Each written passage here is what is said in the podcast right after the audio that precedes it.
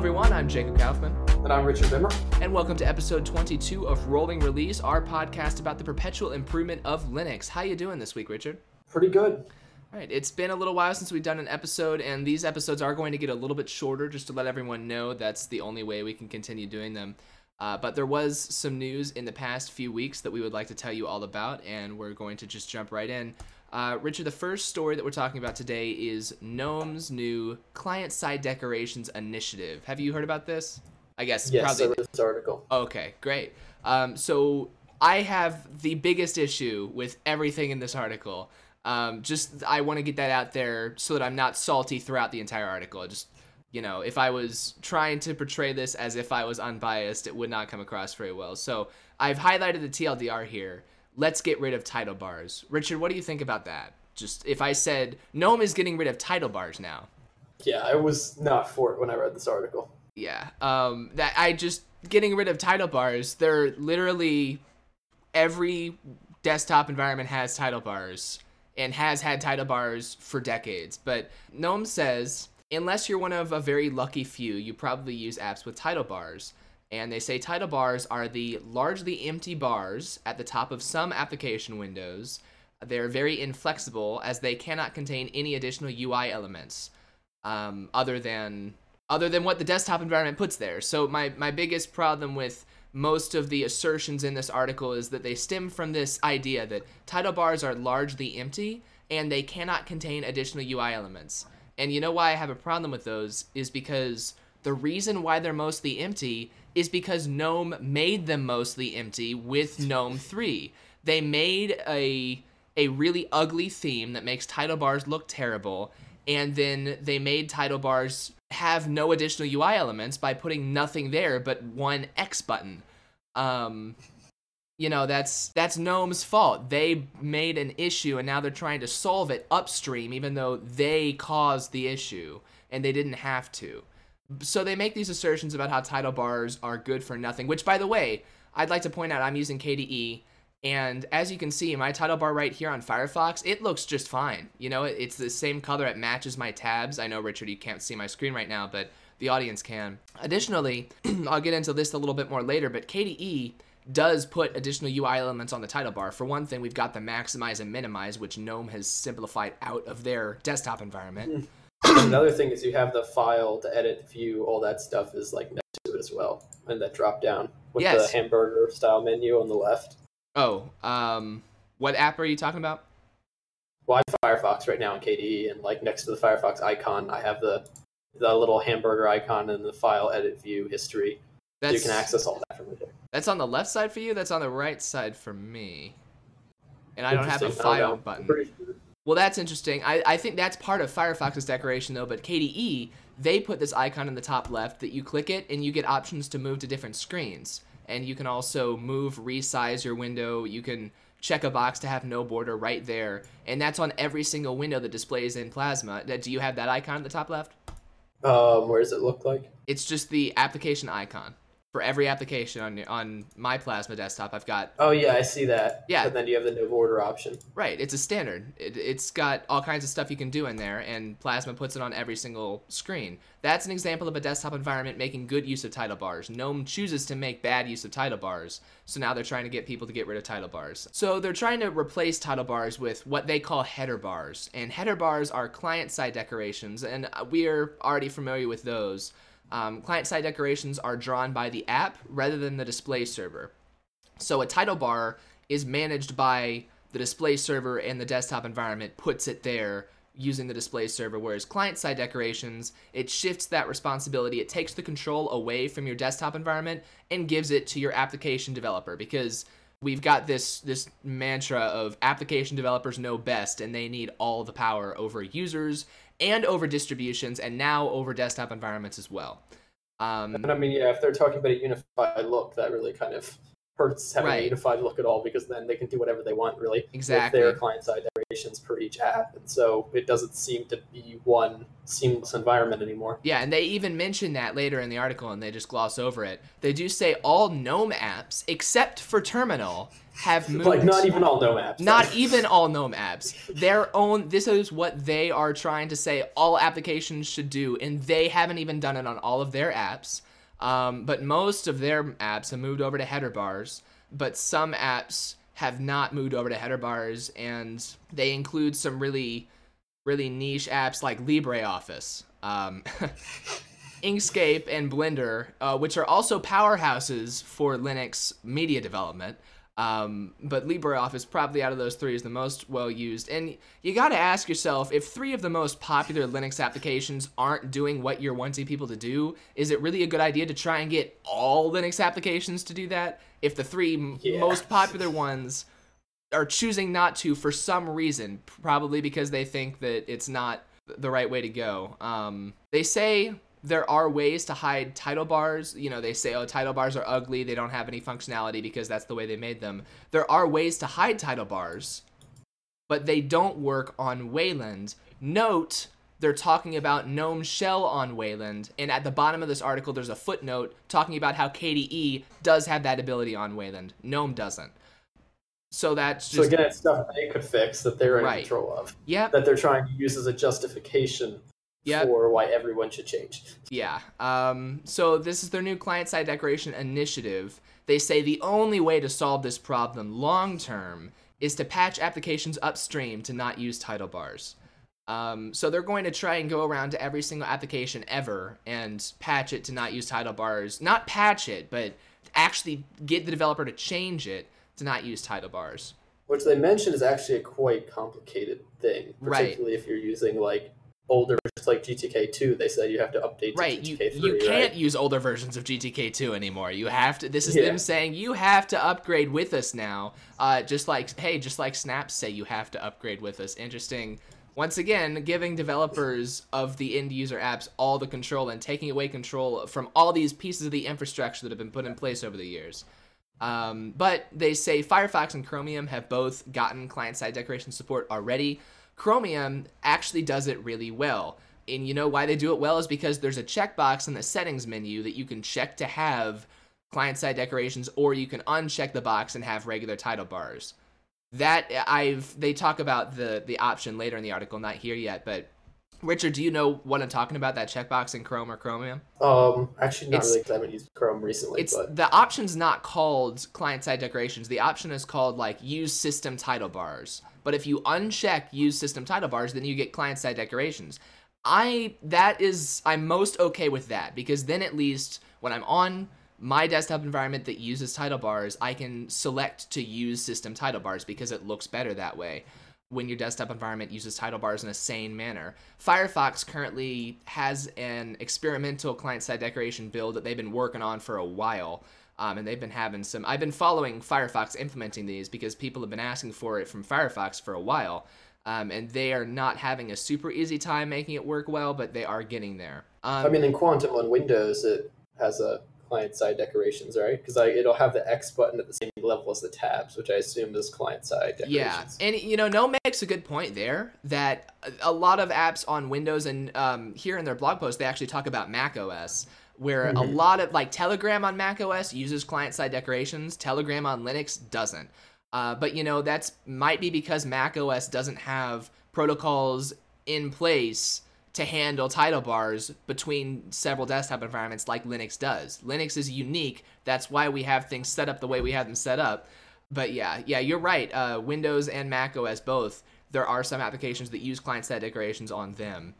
And that I'm kind of split on because it does look nicer, but it loses the unified look and feel across the entire operating system, and that all the apps now look different at the top and they don't really have any common elements to them anymore. Yeah, and the very next paragraph discusses exactly what you're talking about. So they say, what's our goal here? They do say an interesting thing. So obviously GNOME tries to get people to write apps in GTK. They say if an app uses GTK, we want it to respect the GNOME human interface guidelines. So that right there, if I was an application developer being asked to follow Gnome's human interface guidelines would kind of scare me away from using GTK. I just want to throw that out. But a couple lines later, they say, we're aiming for functional, not visual consistency. They say function over form. This is GNOME we're talking about. This is the people who... The people who removed desktop icons. They removed desktop icons last week. They removed everything from the title bars a few years ago. I mean, what else have they done? They removed most system panels. They removed the system tray. But function over form, guys. You know, we're aiming for functional, not visual consistency. That's why we've been stripping out everything to make them all look the same, is because we're aiming for functional and not visual consistency. And one of the, they say the goal is for as many apps as possible to have the following properties. No title bar. We said that already. Native looking, close, maximize, minimize icons, which you're not going to get because they say it's fine if an Electron app has custom close, maximize, minimize icons, as long as they use the same metaphors as the native icons. So they say right there, it's fine if they're not native looking. And then what are our goals? Native looking. So they're losing me there. This was the most interesting point that under their goals. Respect the setting for showing / hiding, minimize, and maximize. So GNOME tried to get rid of minimize. Isn't that by default? They respects the setting. So GNOME by default turns those off. So they want all apps to have them off by default unless you install GNOME Tweak Tool, which we know never gets features removed or anything like that. And they want. There is even a setting currently for that? There is. I didn't know you could actually show. Yeah, there's a setting in GNOME Tweak Tool to show minimize and maximize buttons. But, and you know, to be fair, I get it. In GNOME, I didn't use that setting when I used GNOME because you don't need those in GNOME. You just drag things to other virtual desktops. But there, it seems like this entire thing is just trying to get things to work better on GNOME. We want every application to look like GNOME apps on GNOME because they want everyone to, by default, hide their minimize and maximize buttons because that's what GNOME does by default. They don't care about the fact that this is completely useless for other desktop environments that use those buttons. It is not. I mean, it would only be respecting it on GNOME, right? So if you use that same app on another one, like KDE, it should show it. Right, it would show it because KDE would have those things shown. But then you've got the other issues with client-side decorations, like they don't always look correct on KDE, which I will bring up an example of in a minute here. But the next line here, respects the setting for buttons to be on the left or right side of the window. That's the only thing, that's the only saving grace that I find in all of this. I can agree that applications, you should be able to move. That would be really annoying, yeah. Here's the thing though, KDE has the option to move those icons over to the left side of the window, and it works already with all of the programs because it's not at the application level. The desktop environment is doing it. Because that's how title bars work. If you don't use client-side decorations, you don't even have to worry about that because the desktop environment itself will respect that because it's running. Yeah, they're creating problems for their solutions, and they're creating even more problems out of their solutions. It's all right. Which apps are affected? Basically, all applications not using GTK3 are affected. Even a few that use it. I've got a quote here.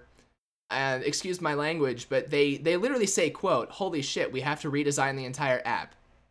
That is a quote in this article where some developers are going to have to say that because this is how big of a thing, this is how big of a change they're wanting application developers to make.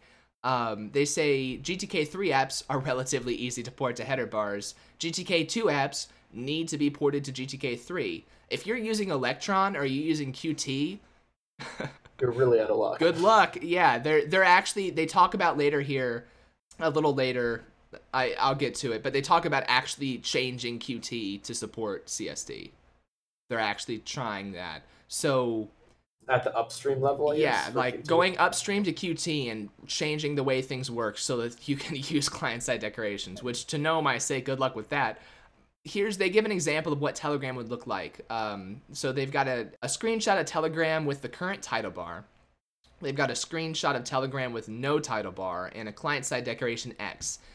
And personally, I just don't like the look of applications on GNOME, and this Telegram now looks like a GNOME app that don't have title bars. I mean, are you looking at the screenshot, Richard? Yeah, I'm out on it right now. What do you think about it?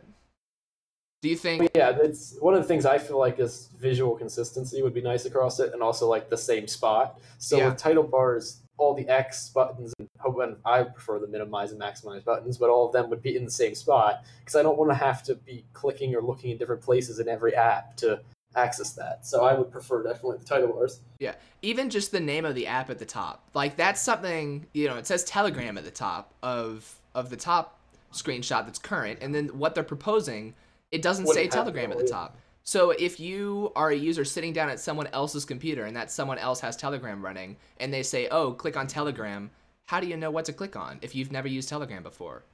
Yeah, so I've got Telegram here also. I'd like to point out, I do agree that the title bar looks ugly on the current screenshot for Telegram. Here's what Telegram looks like on my computer though, showing the viewers right now. As you can see, on KDE Plasma with my nice dark theme, I've got the close button, maximize, minimize. I've got a much smaller bar because GNOME is the reason why GNOME's title bars are so big and clunky. KDE has appropriately sized title bars. And then on the left, we've got the icon. Once again, I can move to different screens. If I was using virtual desktops, I can move to different virtual desktops. I've got all kinds of different actions I can do here. That is a consistent thing that is on every single program running on my system. And no one wants to throw all that consistency out the window. So they say, how can I help with the client-side decoration initiative? You can talk to your maintainers and, quote, convince them that this is a good idea. Which the fact that they say they need help convincing people that this is a good idea is a little telling. They say we need to evaluate what we can do at the toolkit level to make it easier to implement in Electron or Qt apps. They know that like this isn't how some applications work, but I really am curious. I'm gonna watch the Qt mailing lists, and when the GNOME developers come in and say, hey, we want you to be more like GTK, we'll see how that works out for them. I mean, Electron should be entertaining read. Electron is one thing, but Qt, yeah, it really should be entertaining. Because Qt is like cross-platform way more than GTK is. So they've got to worry about other things. Like they've got to worry about operating systems that don't even run GNOME. So they're going to have some decent arguments against this that are much more tactical than my arguments. So that'll be interesting. And they say they're, you know, call to action. They say, are you a designer who would like to help redesign apps? And I read that, I'm like, oh God, no. Because every time that I've seen a quote unquote designer come in, you know, you remember when the KDE project got that new designer to come in and redesign the settings center, and then they got rid of like buttons and things like that. They completely forgot to even include them in the box. They forgot to include buttons, and they're not a developer. They're just that is their job, is to design, and they didn't really do that very well. I don't trust like quote unquote designers. I'm not for giving developers 100% total control over users, but like I know developers know what they're talking about. Designers don't always.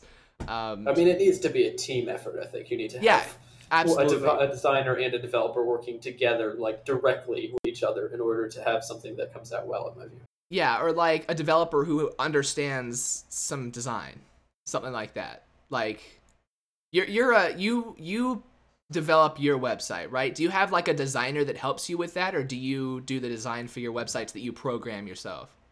I did the design for the website myself, and I did have to read like. It's still nowhere as good as I wanted, and ultimately I would like to get someone to help me with the design for it. Obviously, I don't have really the budget or the time at the moment to do that. But like, I ended up reading some design articles and stuff, and trying to find some information on what was the best way to look and like improve it overall.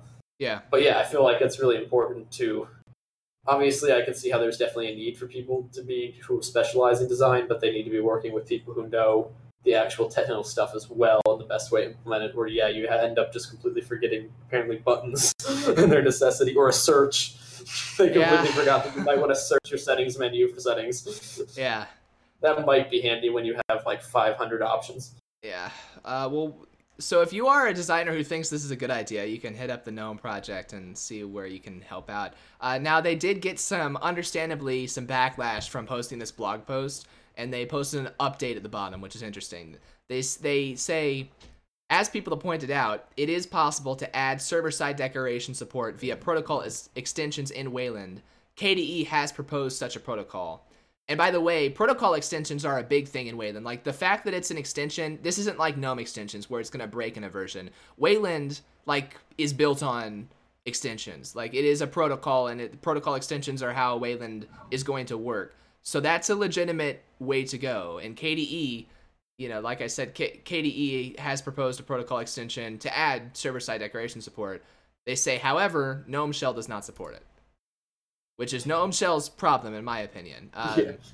They say at the bottom, the goal of this initiative is for GNOME users to get a better experience.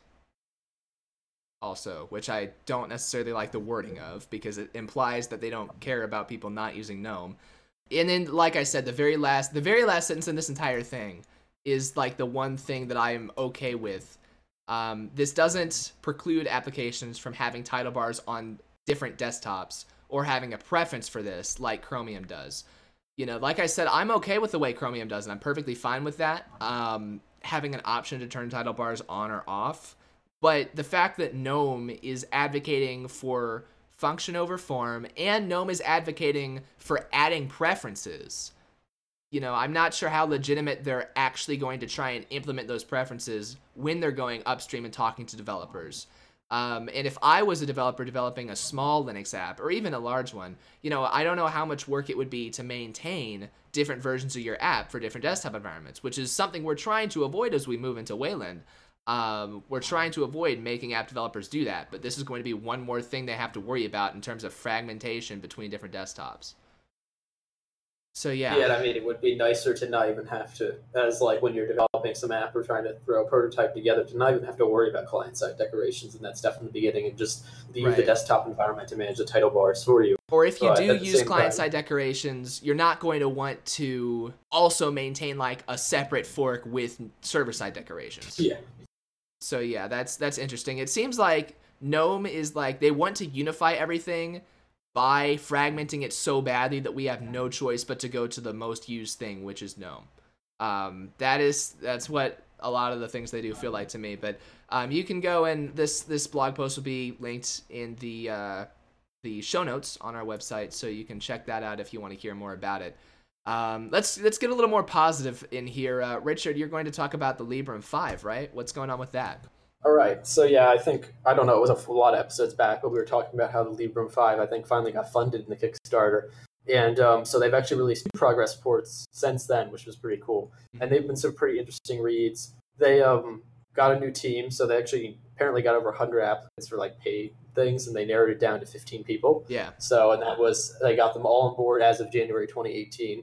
So they've got a good like paid team working together by now on this, which is pretty cool. They're also saying now they're looking for volunteers that they're like going to accept them now that they've gotten their core team. So that's pretty cool. But one of the main things I wanted to talk about, and at least from Progress Report 1, is originally they were going to use the IMX6 as the chip. And the main thing they wanted to use this for was it supported the GPU driver Etna Vive, and which worked, I guess, very well with their current setup and their plans. But it looks like they're planning on using the IMX8, because that was announced at CES recently, and so they think it will be available, certainly, by the time they're trying to go to production. So that would bring the specs up and the power a lot more, which would be pretty cool to have it even be more powerful than it was originally planned to be. Yeah. And then they also talked about the display. So they kind of they're working with their partners, which they mentioned is GNOME, KDE, Matrix, Nextcloud, and Monero. And they want to they're working to create a proper UI and UX for a phone screen. So the screen was going to be between 5 inches and 5.5 inches diagonally, and they're going to have a 1920 by 1080p and a full functional touchscreen. I feel like 1920 by 1080 actually seems somewhat low. I feel like, you know, the latest flagship. I'm not sure what, I think my OnePlus 5T here is 1080, and this was a flagship that came out last year and received critically acclaimed reviews. Personally, with mobile phones, I think that like 4K screens are a little excessive, because you've got a 17-inch screen that's 1080p and it's usable. If you shrink that down to 5 inches, I don't think you're going to be able to see the pixels either way, no matter how much smaller you make them. That's just my personal thought on that. Yeah, so I mean, I don't know. I don't think it's quite as high as the flagships right now, but it still seems decent. And I mean, I think it's still higher than the iPhone, certainly the iPhone 7 that I'm using by a fairly large margin. And then they're also, they have mentioned they have a development board that currently is running the mainline kernel with Wayland UI, which is pretty cool. And they kind of then this talk about they've been looking at some different potential manufacturing sites. They don't really have anything final yet on it, but they were like looking around, I think 80 potential fabricators they mentioned. Yeah. They're also still looking to work with some other partners. But it was a good first update, and I'm going to cover the second progress report as well because that was interesting. Yeah. But it was definitely... They covered a lot of key points. It's giving me some good confidence in this project overall because they seem to clearly have an idea what they're doing. I did find it interesting. Were you going to talk about the bit at the bottom about working with Gnome? Oh, no, I didn't see that part. Okay, it's just under cooperative relationships. It's kind of a throwaway line. They say our UI UX design team along with phone dev team are working with the Gnome UI UX team. And it's interesting because during their campaign, KDE actually came forward and partnered with them first, and then Gnome didn't do it until like a week later when they said, oh, I want a piece of this too. I think part of the reason might be because PureOS on desktop uses GNOME. So Purism probably wants to have GNOME by default on their phone, or they, you know, they want to have GNOME supported on their phone so that there's consistency for Purism users, which they talk about in the next article, and you can talk about that. But I do hope that KDE and Plasma do stay in the picture throughout the development. I feel like, were they planning on having both? They were planning on having both was what they said before. KDE. Yeah, that's what they said during it. But in this article, they say our design team is working with GNOME, and then we're planning to work with KDE at some point. So I just want to keep a close eye on that. Yeah, somewhat conflicting with the next article. So the next article they talk about, it's called the design team symbols. And this was January 24th, so this is pretty recent. Mm-hmm. And basically, it was pretty cool. They talk about how they've hired a UI and UX designer and a new web designer. Yeah, and that UI UX designer is the one who made... You remember when the Librem 5 campaign first launched? The renders they had looked terrible, and then they replaced them with better-looking renders a couple weeks later. This guy apparently was the one who made those better-looking concept art. That's actually what they're basing the phone off of now. So yeah, hopefully I think that bodes well for them overall. Yeah. But I was actually really happy with how they have clearly tackled UI and UX early on, mm-hmm. because I feel like this could definitely be something that could make or break. If you're trying to get more casual people into this market to use this phone, who aren't just like Linux fans who use this all the time, this could be something that could make or break the experience. Because if it's a really clunky experience where like everything's 10 menus down, and it's just really hard to figure out how to use your phone. That is the most noticeable on like a small screen if you have a clunky experience. Mm-hmm. It's not quite as noticeable on a desktop or on a laptop, but it's really noticeable on a phone where you're going to have to like tap through 8 menus to get through stuff. So I'm happy they're tackling this so early. And the initial renders looked really good. I don't know if you've scrolled down to the bottom where it has the button and states and the chat application, the contacts application. But... what's interesting is they very much look like KDE. You know, like they're very similar to Plasma looking. It's interesting you say that. I didn't think they looked like KDE when I saw them. They might look like the newer KDE apps, like the new Settings Center and Discover and things. I didn't think they looked like traditional KDE apps, though. I thought they looked a lot like Windows Phone, personally. Which isn't a bad thing, because Windows Phone, even though they didn't have a lot of apps available, the design for Windows Phone was pretty striking. I remember back in the day, years ago, I actually jailbroke my iPod Touch and installed a bunch of Windows Phone themes on top of it because I thought it looked cool. So I think it's neat, that resemblance. Do you see it at all, or do you not think so? Yeah, I haven't actually used Windows Phone before, so I've just seen like a couple of times I've seen it in person, but yeah, I don't have a whole lot of background with it to be able to compare it to. But yeah, I feel like just the icons, like the back arrow looks very similar to KDE. Oh, yeah. KDE. Yeah, you're right there. A lot of the icons look like they were directly ripped from KDE. Yeah. And one thing they do talk about that was somewhat worrisome to me is they mentioned a unified look for PureOS devices. Yeah, that was worrisome to you?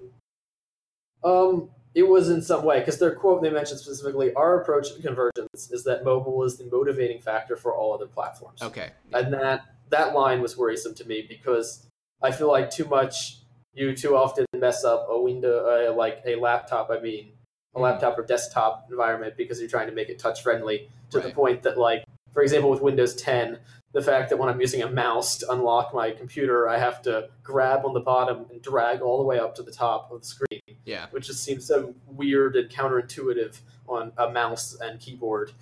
Mm-hmm. So, but then there's screenshots, so I don't know if you can bring up the screenshot of their laptop and like that they have on there. Looks pretty good, and then it doesn't look like that Windows 10 lock screen. It has a very like friendly desktop looking feel. Yeah. Everything kind of, it uses the space properly. It doesn't just have giant text or fill it up. Like it seems like everything's kind of spread out. You're looking at the lock screen. Well. There is a lot of blank space, but it is a lock screen at the same time. They do use GNOME, like I said, by default on PureOS, and that looks like they've got some extensions or something installed, at least a theme. So yeah, that's interesting. That has definitely the colors of KDE Dark, the Dark KDE Plasma theme. It's using the same colors of it. Yeah, I mean, it's definitely GNOME. They make it look better, and KDE's Dark theme is definitely a whole lot better than GNOME's Light by default theme, but yeah.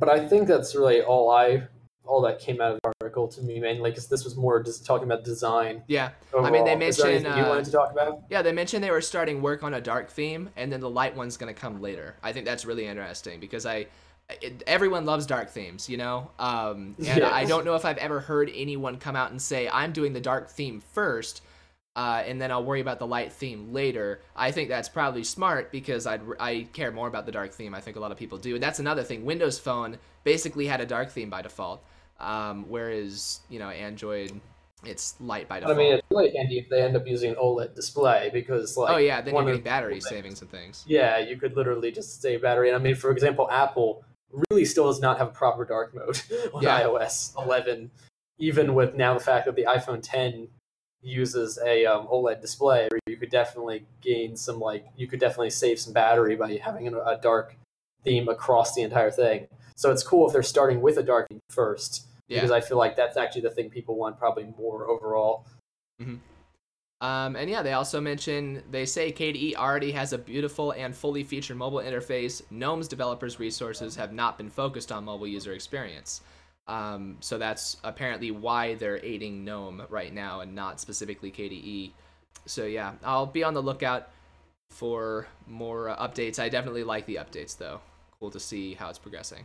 Yeah, it's given me a lot of confidence in the project, so I'm pretty happy with it. All right, and our next story is about Wine. This is a pretty short story, but I think it's pretty big. Wine 3.0 came out a few weeks ago. Don't know if you saw that, or do you use Wine? Have you ever used it for anything? I have never been able to consistently get it to work, so I will let you take this article for the most part. Yeah, I have very little experience with Wine. I was not able to get it to work with some music production software I tried to a while ago. I did get it to work with a video game called Eve Online for a while, but I only used it for like a month because I only played the video game as long as I had a free trial. But yeah, the Wine is the... It's not an emulator, but it's a compatibility layer that lets you run some Windows programs on Linux and also macOS. And Wine 3.0 just came out. A lot of people use Wine for video games, and 3.0 is a big deal because it includes Direct3D 10 and 11 support. And Direct3D is the 3D portion of DirectX. So if your video game, or if a video game you play is using DirectX 10 or 11, previously you could only go up to 9 with Wine, and then after that you couldn't really run 3D games that required higher versions of DirectX. Now you'll be able to run some of those newer games. I think GTA 5 is one of the ones that you couldn't run before, but now you can. I'm really interested to see if Overwatch runs with this.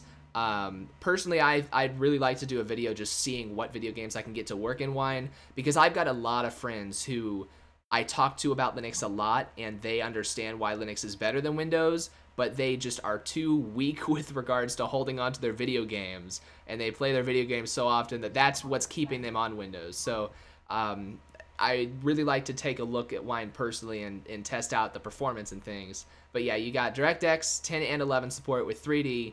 You've also got an Android graphics driver, and there will be more about that in a minute. They have deferred DirectX 12 and Vulkan to the next version of Wine, which won't be out for another year. However, if your game is in Vulkan, hopefully it'll have a native Linux port anyway. That's part of the reason Vulkan is a good thing for Linux, because it's not as hard to port. Whereas DirectX, there's no DirectX for Linux. Yeah, I mean, it's actually, from what I've heard, Vulkan seems to be a lot better than DirectX. Yeah.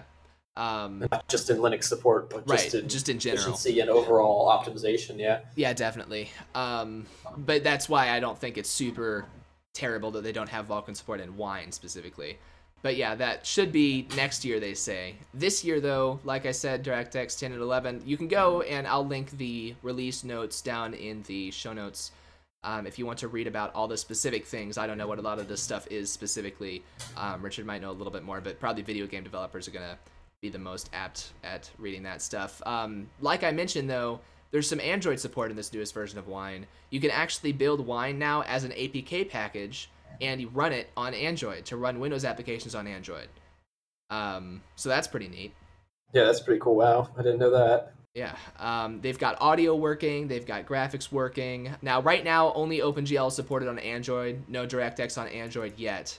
But yeah, they're saying addressed during the next development cycle for DirectX on Android. Kernel-wise, it's interesting. Previously, the default version of Windows on Wine was Windows XP, and you can change it to whatever you want. But the default version is now set to Windows 7, starting with 3.0, which is still really old, but it makes sense because, I mean, the older Windows versions are easier to fake because they're less complicated. And Windows 7 has been out for long enough now to where they've gotten pretty good at faking Windows 7. And a lot of applications now require Windows 7 rather than older versions like XP. There are some user interface improvements. Wine always looks a little old. It looks like Windows 95 with a really low DPI, you know, no matter what your actual monitor is. But the new user interface with 3.0, built-in mouse cursors have been redesigned, are available on a higher resolution for DPI screens. In desktop mode, higher display resolutions with different aspect ratios are supported, and there's other user interface improvements as well. Desktop integration, they have improved the way that clipboard sharing with Linux native applications work, or they say X11 applications, but yeah, clipboard will work a little bit better now, and there's all kinds of different improvements. One more down here I highlighted was their registry edit program. There is now importing and exporting capability, so you can import registry keys from an actual Linux machine into your Wine configuration. Oh, and then they have also implemented program data as a well-known directory, which I've seen some applications use program data, not a lot, but some. So yeah, that and much more. Wine 3.0 seems like a big release. I've seen people on r/Linux talking about how they're able to get the Adobe Creative Suite, the newest version of it, running on Wine 3.0 way easier than they could on the previous version of Wine. So yeah, once again, I choose Linux native applications first, but if you know anyone out there who is held back by one or two Windows-only applications, otherwise they would be good to switch to Linux, definitely check out Wine 3, because it's a big improvement. All right. Cool. And then that sounds pretty awesome. Yeah, Richard is going to close us out by talking about Nextcloud Talk, right? Yes.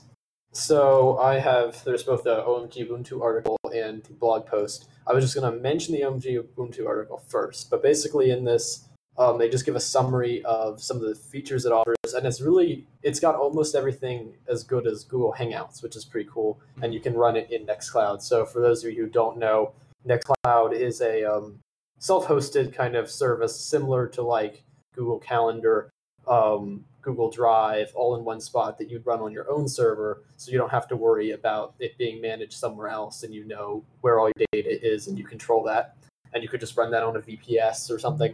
Mm-hmm.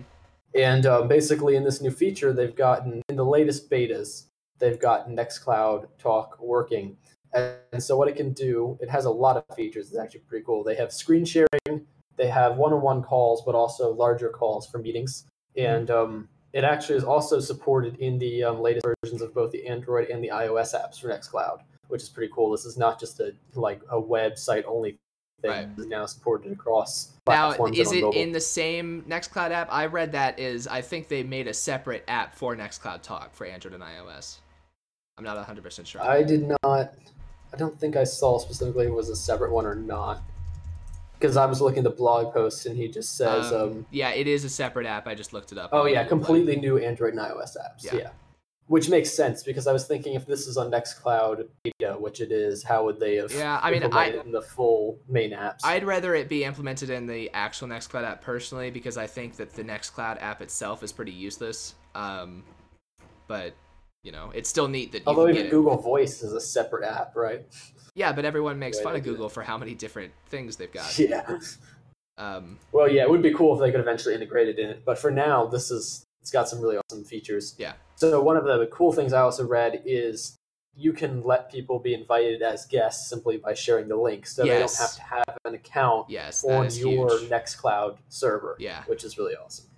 And then they mentioned, so you can set them up. Meetings can be public or private with password protected. They can integrate directly into Nextcloud Calendar. And all calls are done peer-to-peer with end-to-end encryption, which is pretty awesome. Because this is open source, so we know what the code is underlying. We know it's 100% encrypted, and it's self-hosted, so you are in full control of your data. There's no metadata that is controlled by, say, like Telegram or WhatsApp or like those services where they still can see who's calling whom. They just, quote, can't see what's going on, which we're not sure since they're closed source. Mm-hmm. And I think that's one of the most of the main features for now that I noticed that really stuck out to me. They have, I think I mentioned they have screen sharing, which was something I wanted to immediately look for when I saw that. Yeah. Because it was so long before Discord implemented screen sharing. It was something I really wanted. Mm-hmm. Yeah, they do mention that this is replacing the Spree.me integration that they announced first back when the Nextcloud fork first happened.